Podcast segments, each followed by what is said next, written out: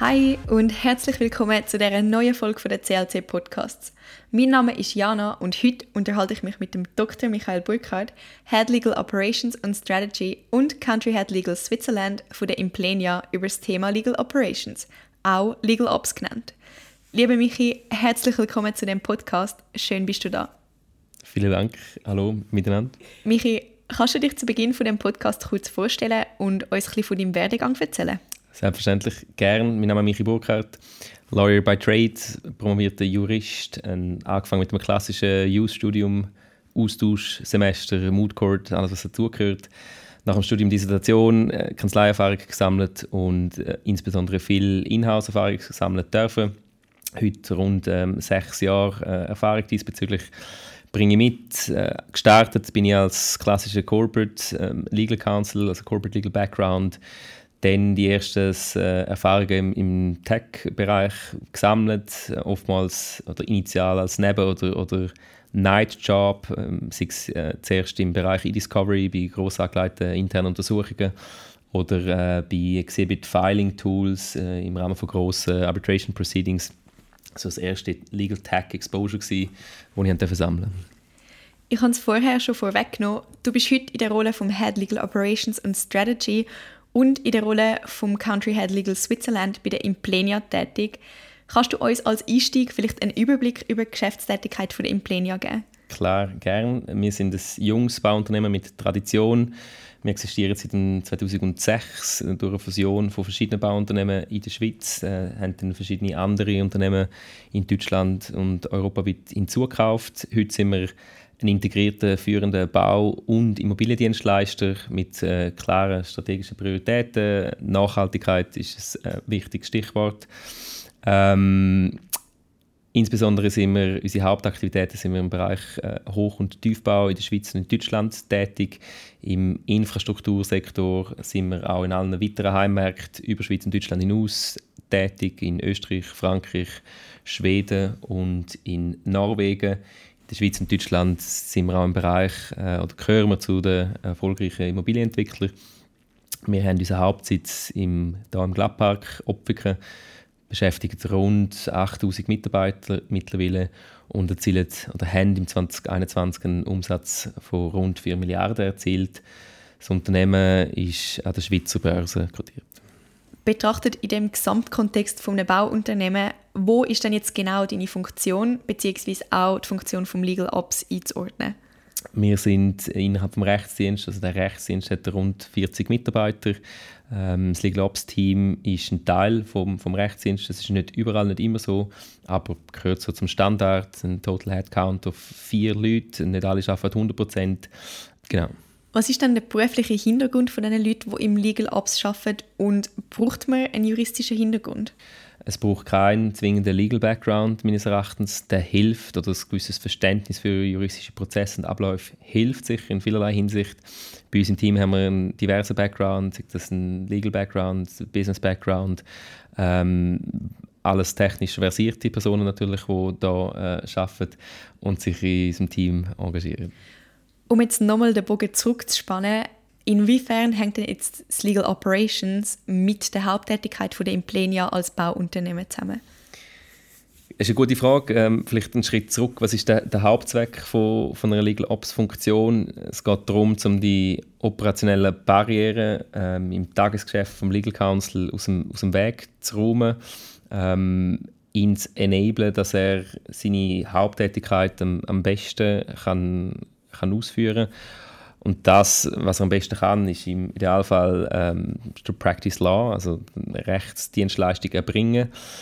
Ähm, wir von unserem Team versuchen mit Technologie, aber auch mit standardisierten oder automatisierten Prozessen unsere Kollegen vom Core Legal Team äh, zu unterstützen, damit sie nicht jedes Mal das Rad mit neu erfinden und damit sie effizienter und einfacher, zielführender können arbeiten können. Das wiederum dient dann im Business, also unseren operativen Einheiten, unseren internen Klienten, schneller und im Idealfall besseren ähm, Legal Advice zu bekommen.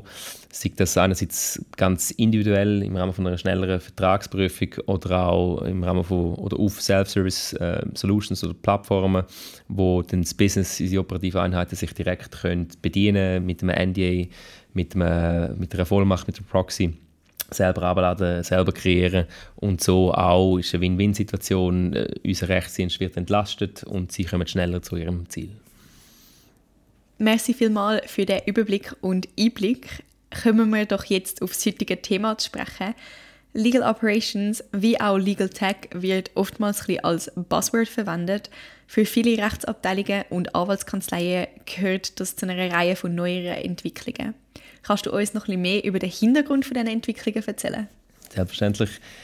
Legal Operations ist eine Disziplin in der Rechtsbranche, die wo gar noch nicht so alt ist. In den letzten zwei Jahrzehnten hat sich das kontinuierlich weiterentwickelt. Heute ist es äh, definitiv eine Rolle wo, oder eine Funktion, die da ist und wo auch nicht mehr wegzudenken ist. Früher war äh, es eher so ein unstrukturierter Karriereweg gewesen. Es hat noch keine wirklich Namen oder Bezeichnung Legal Operations hat es so noch nicht gegeben. Heute ist es definitiv eine äh, Berufsgruppe und äh, eine Berufsgruppe mit, mit Karriere- oder Weiterentwicklungsmöglichkeiten. Bezüglich der bezüglich dem Hintergrund von der Entwicklung muss man glaube unterscheiden ähm, oder differenzieren, wo, in welchem Bereich wir uns befinden, in der Entwicklung in Kontinentaleuropa. Ähm, die ist sicher noch nicht gleich weit fortgeschritten. Ähm, die Industrie ist noch nicht so weit entwickelt. Das sieht man auch an der Anzahl Jobpostings beispielsweise. Wenn man es vergleicht mit UK, die USA oder Australien, sieht das ganz anders aus. Ähm, haben dort ganz anderes Verständnis oder auch ein ganz anderes äh, Maturity-Level der einzelnen Legal Ops Funktionen. Ähm, sie sind sehr viel weiter fortgeschritten, aber ganz selbstverständlich, dass Legal Operations in jeder Rechtsdienst gehört, ist es auch noch nicht. Seit wann gibt es dann bei der Implenia die Legal Ops Funktion? Wir haben die Legal Ops Funktion seit Anfang 2020. Vorher hat es so in dem Sinn nicht gegeben. Vorher haben wir auch weniger Applikationen oder keine Applikationen gehabt diesbezüglich. Das klassische Legal Department sind wir ähm, mit dem entsprechenden ähm, Entwicklungspotenzial. Das Potenzial ist schnell erkannt worden, ähm, die Funktion geschaffen worden, verdankenswerterweise. Ähm, der General Counsel hat das äh, sehr früh gesehen und seither äh, kontinuierlich ausgebaut und, und weiterentwickelt. Und äh, ja, mal schauen, was es noch in Zukunft wird geben. Worin liegt dann der Auslöser für das Bedürfnis nach dem Legal Ops, also die Frage nach dem Why Legal Ops?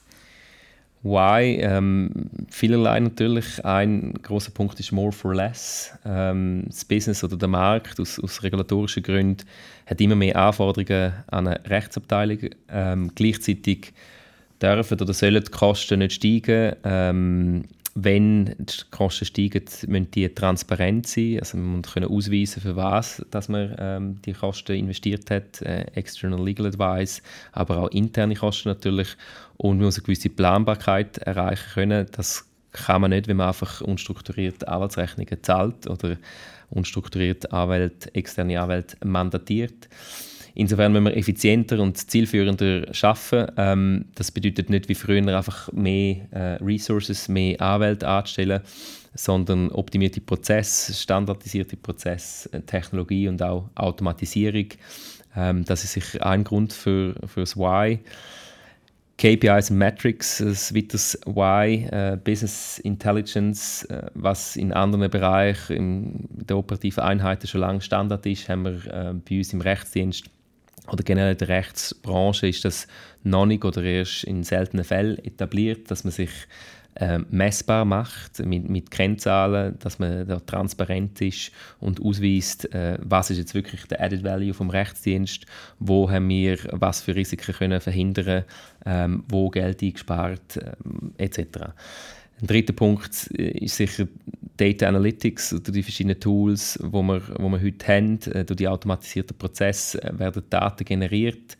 Ähm, und mit diesen Daten wird es erst richtig spannend, weil mit denen kann man nachher die Ressourcen, ähm, die Legal Intakes oder die Matter Creations steuern und entsprechend auch optimieren und wieder zurück zum Anfang dem More for Less besser gerecht werden und dort ähm, die Erwartungen erfüllen. More for Less, das klingt nach einem Business Case. Wie ordnest denn du vor dem Hintergrund Statement ein, dass Legal Ops für Rechtsabteilungen in Zukunft überlebenswichtig sein wird?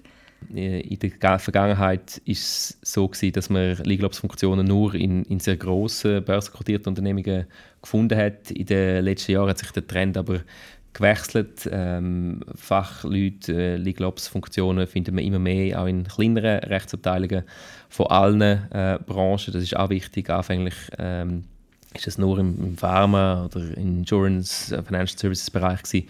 und heute ist es wirklich äh, branchenübergreifend der Fall, dass man äh, Legal Ops Funktion oder das Legal Ops Team sogar äh, je nach Größe von der Unternehmung dann natürlich auch hat und implementiert und entsprechend erfolgreich führt. Vor dem Hintergrund, dass immer mehr Rechtsabteilungen ein Legal Ops implementieren, gibt es beispielsweise auch schon auf Ebene Studium irgendwelche Möglichkeiten, um diesen Entwicklungen Rechnung zu tragen?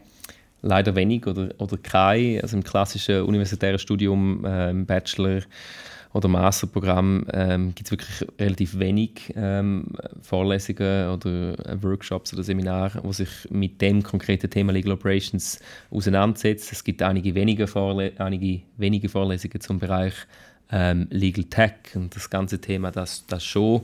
Ähm, aber, aber nicht viel mehr. Legal Operations, wir kommen vielleicht nachher noch dazu, ist, ist viel mehr ähm, als nur Legal Tech natürlich. Nachher gibt es verschiedene Weiterbildungsmöglichkeiten. Es gibt äh, Masterstudium im Legal Tech Bereich wieder in, in Spanien. Es gibt ein Legal Innovation and Technology Master ähm, an der Suffolk University. Ähm, es gibt ein Legal Operations Campus äh, beispielsweise in, in Hamburg von der Bucerius Law School, wo man einzelne Module kann besuchen kann. Ähm, einzelne Module werden auch angeboten an der Executive School in, in St. Gallen ähm, wo aber nur einzelne Bereiche abdeckt werden, beispielsweise Risk Management äh, und eine gesamte oder eine Zertifizierung, ähm, zertifizierte Ausbildung in, im Bereich Legal Operations gibt es so in dem Sinn äh, klassisch leider noch nicht. Gehen wir doch noch ein bisschen genauer auf die Funktionen vom Legal Operations ein, beziehungsweise aufs How. Kannst du uns in ein paar wenigen Sätzen erklären, was denn damit gemeint ist? Genau, wir haben vorher schon mal darüber geredet, ähm, bezüglich einer Barriere. Legal Ops, eine Legal Ops Funktion ist eine Support-Funktion, eine Enabler-Funktion vom, vom Core Legal Team wir bei uns beim Pleni unterteilt sind in fünf Bereiche. Das ist auch Definition aus verschiedenen Studien. BCG hat da mal mitgemacht mit der Bucerius Law School. Ähm, sind die fünf Bereiche Vendor Management, also Legal Vendor Management, LSPs und insbesondere Arbeitskanzleien. Das Legal Risk Management, wo auch darunter fällt. Insbesondere Litigation Risks natürlich, aber auch Compliance Risks das Knowledge Management, ähm, Financial Management, ähm, Budgetplanung, ähm, eben die Verlässlichkeit von den externen Rechtskosten, wie ähm, fällt das oder wo schlägt das auf beim Business, dass sie ihre Sachen können planen etc. Und last but not least, äh, Technology Management, das ist aber nur ein Teil von den fünf Pillars, ähm, sicher ein wichtiger Teil, aber äh, nur ein Bereich. Darum, wie ich vorher erwähnt habe, ist Legal Tech nicht gleich Legal Operations, das wäre zu kurz gegriffen.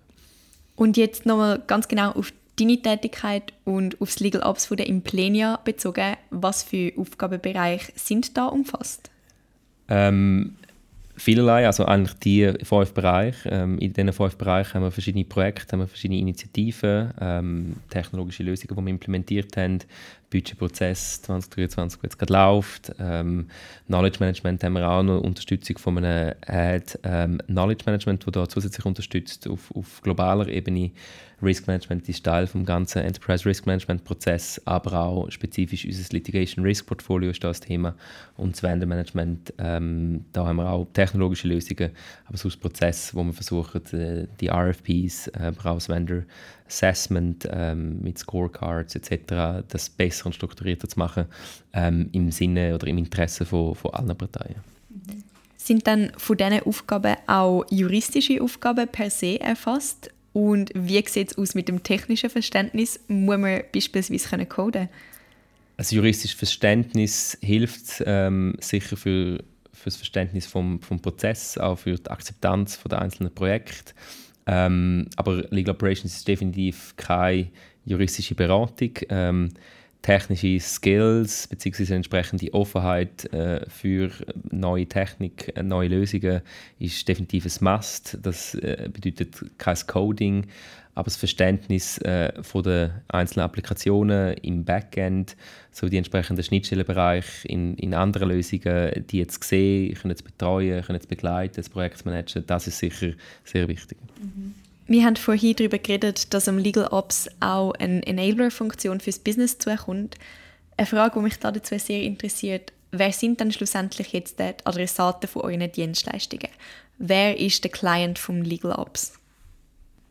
Wer sind unsere Clients? Gute Frage. Ähm, Klienten von oder Empfänger, User, wir reden nicht per se von Klienten, aber unsere Stakeholders sind sicher in erster Linie die Mitarbeiter vom, vom Rechtsdienst, ähm, aber auch das Business, unsere operativen Einheiten, wie ich schon erwähnt habe, über die Self-Service-Plattformen für NDAs oder für Proxies, ähm, Vertragserstellungslösungen, wo wir unseren allen Mitarbeitern zur Verfügung stellen. Ähm, also wir haben zweierlei, unsere eigenen Mitarbeiter vom, vom Rechtsdienst und sämtliche Mitarbeiter im Konzern. Und was sind denn jetzt konkret die Tools oder Programme, wo die Enabler-Funktion auch tatsächlich möglich machen? Das Legal Ops Team bei Implenia ähm, schafft mit verschiedenen Sachen. Es, es gibt ganz, also je nach Maturity Level vom Rechtsdienst gibt es da auch andere Lösungen, die zum Einsatz kommen. Es gibt kein generelles Toolkit, wo man, wo man kann sagen, das ist zwingend, das muss angeschafft werden dort, wo Pain Points am grössten sind, ähm, dort muss man nach einem entsprechenden Prozess oder einer Technologie ähm, Ausschau halten. Das sind eben nicht nur Tools.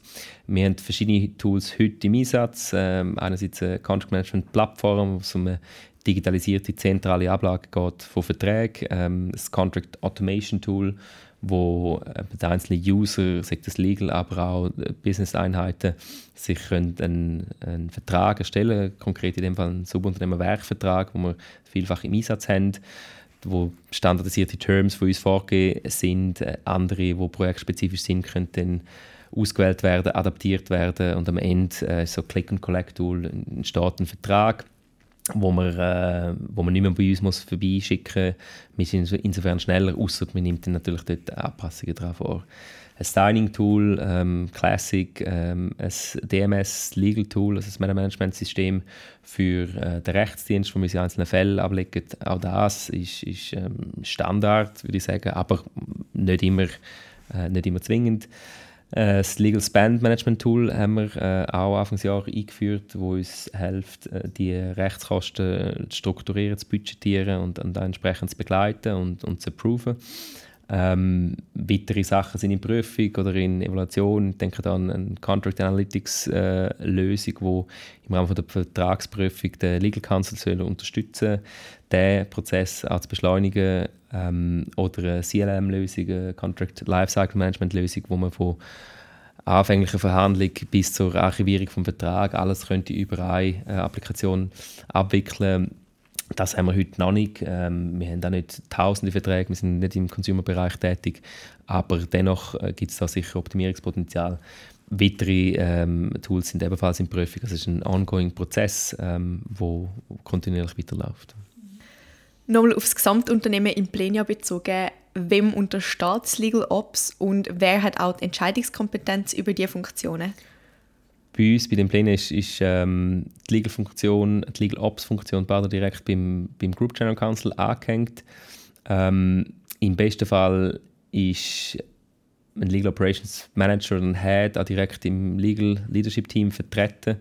Das ist äh, einerseits sehr entscheidend, weil er dann die Pain Points vom, vom Team direkt sieht, äh, live kann aufnehmen und entsprechend begleiten ähm, oder eben optimieren, ausmerzen. Und es hilft auch extrem für den Buy-in oder die Akzeptanz der einzelnen Projekte. Das ist nicht zwingend der, der Legal Background zwingend, aber ähm, fürs, fürs Verständnis oder ähm, der Support im Rahmen von der Umsetzung und Implementierung von diesen Projekten ist das sehr hilfreich. Das ist auch bei uns so der Fall ähm, und das hat sich sehr bewährt. Ganz am Anfang von dem Podcast haben wir erfahren, dass du Head Legal Operations und Strategy bei dem Plenia bist und Country Head Legal Switzerland. Nachdem wir uns jetzt generell mit dem Thema Legal Ops befasst haben, spannen wir mal den Bogen zurück zu deiner konkreten Tätigkeit. Wie sieht denn so ein Arbeitsalltag bei dir aus? Gern, ja, das ist sehr, äh, sehr vielseitig. Es ist auch immer anders, als man das plant, selbstverständlich. Äh, bei mir jetzt aktuell ist es ein Mix zwischen den zwei Hüten, die ich habe, zwischen der Legal-Tätigkeit und als Country Head Legal und, und der Legal Ops Funktion. Rund, hätte ich gesagt, 60, aber das variiert auch. 60 Prozent meiner Tätigkeit liegt im, im Bereich Legal Ops. Ähm, davon ist ein Teil klassisches Projektmanagement bei den Einführung oder Weiterentwicklung von, von Tools, äh, zusammen mit dem Team natürlich. Ähm, die technische Implementierung, wo man direkt mit den externen technischen Provider zusammenarbeitet, aber auch mit unseren internen Group IT oder einem entsprechenden Business, wo die Ansprüche, Anforderungen formuliert. Ähm, das zur Implementierung, aber dann auch Trainings ähm, zu den einzelnen Lösungen. Change Management ist da ein, Stichwort. Ähm, man kann sehr viele Lösungen anschaffen, wenn es niemand verwendet, ähm, bringt es natürlich nichts. Ähm, dann ist das ständige Thema ist eine kontinuierliche Verbesserung ähm, von der Prozess, äh, eigenständige Prozessanalyse, ähm, Standardisierung oder dann auch Automatisierung von Prozessen. Stichwort da ist auch Power BI, Power BI Plattform, wo man sehr viel kann daraus machen kann, die ganzen Power äh, Automate Lösungen, wo man die ganze Microsoft äh, 365 Stack kann miteinander verbinden ähm, stetige Optimierung mit den, mit den Lösungen, die man da bereits zur Hand hat. Datenanalyse, eben die kreierten Daten nachher äh, weiter zu verwenden, die auch ähm, ins Reporting einfließen zu lassen und basierend auf diesen Daten ähm, das Reporting für wer auch immer äh, zu erstellen.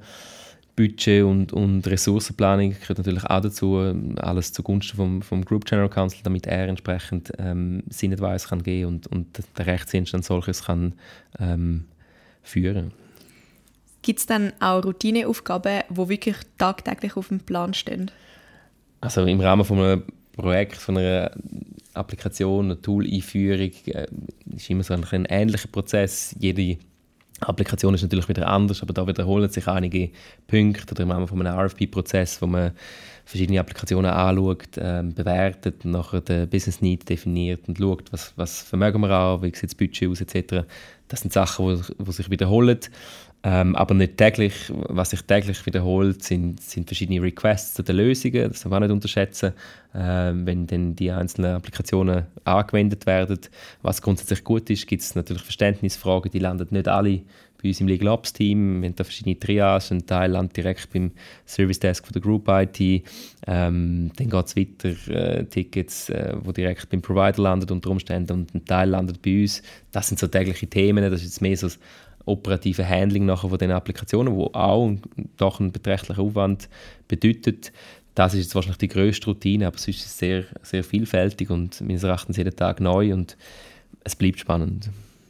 Apropos, es bleibt spannend. Kannst du uns von einer Aufgabe erzählen, die du im Rahmen von deiner Legal Ops Tätigkeit hast müssen oder dürfen machen, wo du nie gedacht hättest, dass du mal dazu kommst?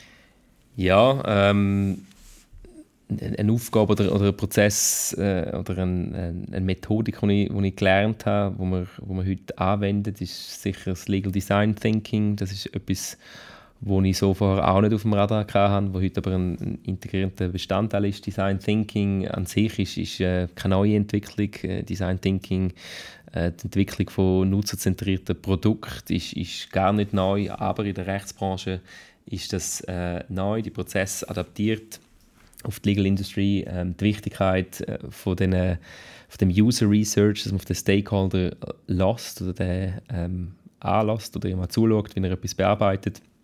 Das ist sehr spannend. Wir haben da super, äh, also sehr positives Feedback von den einzelnen User auch können mitnehmen und in der Implementierung von der Produkte, wo wir jetzt zum Teil gerade reinstecken, zum Teil ähm, bereits durch sind, sehr positives Feedback dürfen äh, mitnehmen. Das war wirklich ein spannender Prozess gewesen. Ist auch etwas, was wir weiterhin werden machen, um da more user-friendly äh, Produkt, Legal Produkt äh, für den Konzern natürlich, für unsere Mitarbeiter erstellen. Das ist etwas, wo ich, wo ich so, wo wir damals angefangen haben, ähm, nicht bedacht haben, aber ähm, das ist heute ein, ein, sehr wichtiger Teil, wo wir, wo wir weiterführen und wo wir eben, wie ich gesagt habe, sehr positives Feedback bekommen haben und wo ich jedem noch weiterempfehlen kann.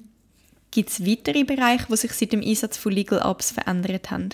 Da müssen wir jetzt wahrscheinlich unsere Mitglieder vom Rechtsdienst fragen, aber was sicher sich verändert hat, ist das Angebot ähm, von technischen Lösungen und Prozessen, die im Team zur Verfügung stehen. Ähm, wir haben einen Lösungen schon gehabt, äh, ältere Lösungen oder auch viel weniger Lösungen, ähm, wo nur beschränkt oder wo nur beschränkt äh, auch optimal können eingesetzt werden Heute ist das sicher besser. Äh, auch die Transparenz von der Ressourcenallokation ist sicher besser. Ähm, aber auch bezüglich dem Legal Spend, die Legal Spend Management Plattform, ähm, wo uns heute sehr viel mehr Transparenz und Steuerungsmöglichkeiten bietet. Das haben wir vorher so nicht gehabt oder, nicht, äh, oder nur mit manueller äh, Arbeit uns können erarbeiten was, ähm, was sehr viel zeitaufwendiger war und natürlich weniger strukturiert als über eine Standardplattform, die auch akzeptiert heute im Einsatz ist.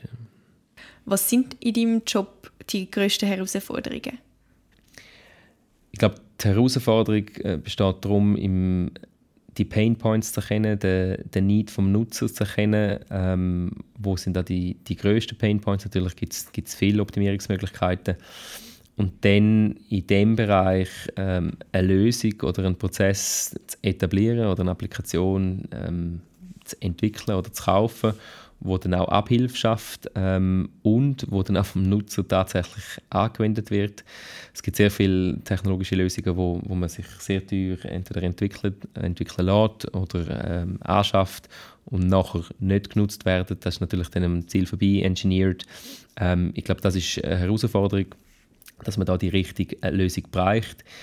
Ähm, Im Gegensatz dazu ist aber auch Freude oder, oder es macht dann Spaß, wenn man Prozesse können etablieren oder ein Tool implementiert hat und der User, der es anwendet, sei das eigene, äh, das eigene Team im Rechtsdienst ähm, oder auch die Business-Einheiten, die das anwendet und ähm, wirklich besser können damit arbeiten ähm, die Akzeptanz äh, da ist und ähm, sich so die Leute ihren einzelnen, einzelnen Arbeitsabläufen können weiterentwickeln ähm, schneller zum Ziel kommen und mit den Lösungen, die man ihnen zur Verfügung stellt, wirklich können, können arbeiten können.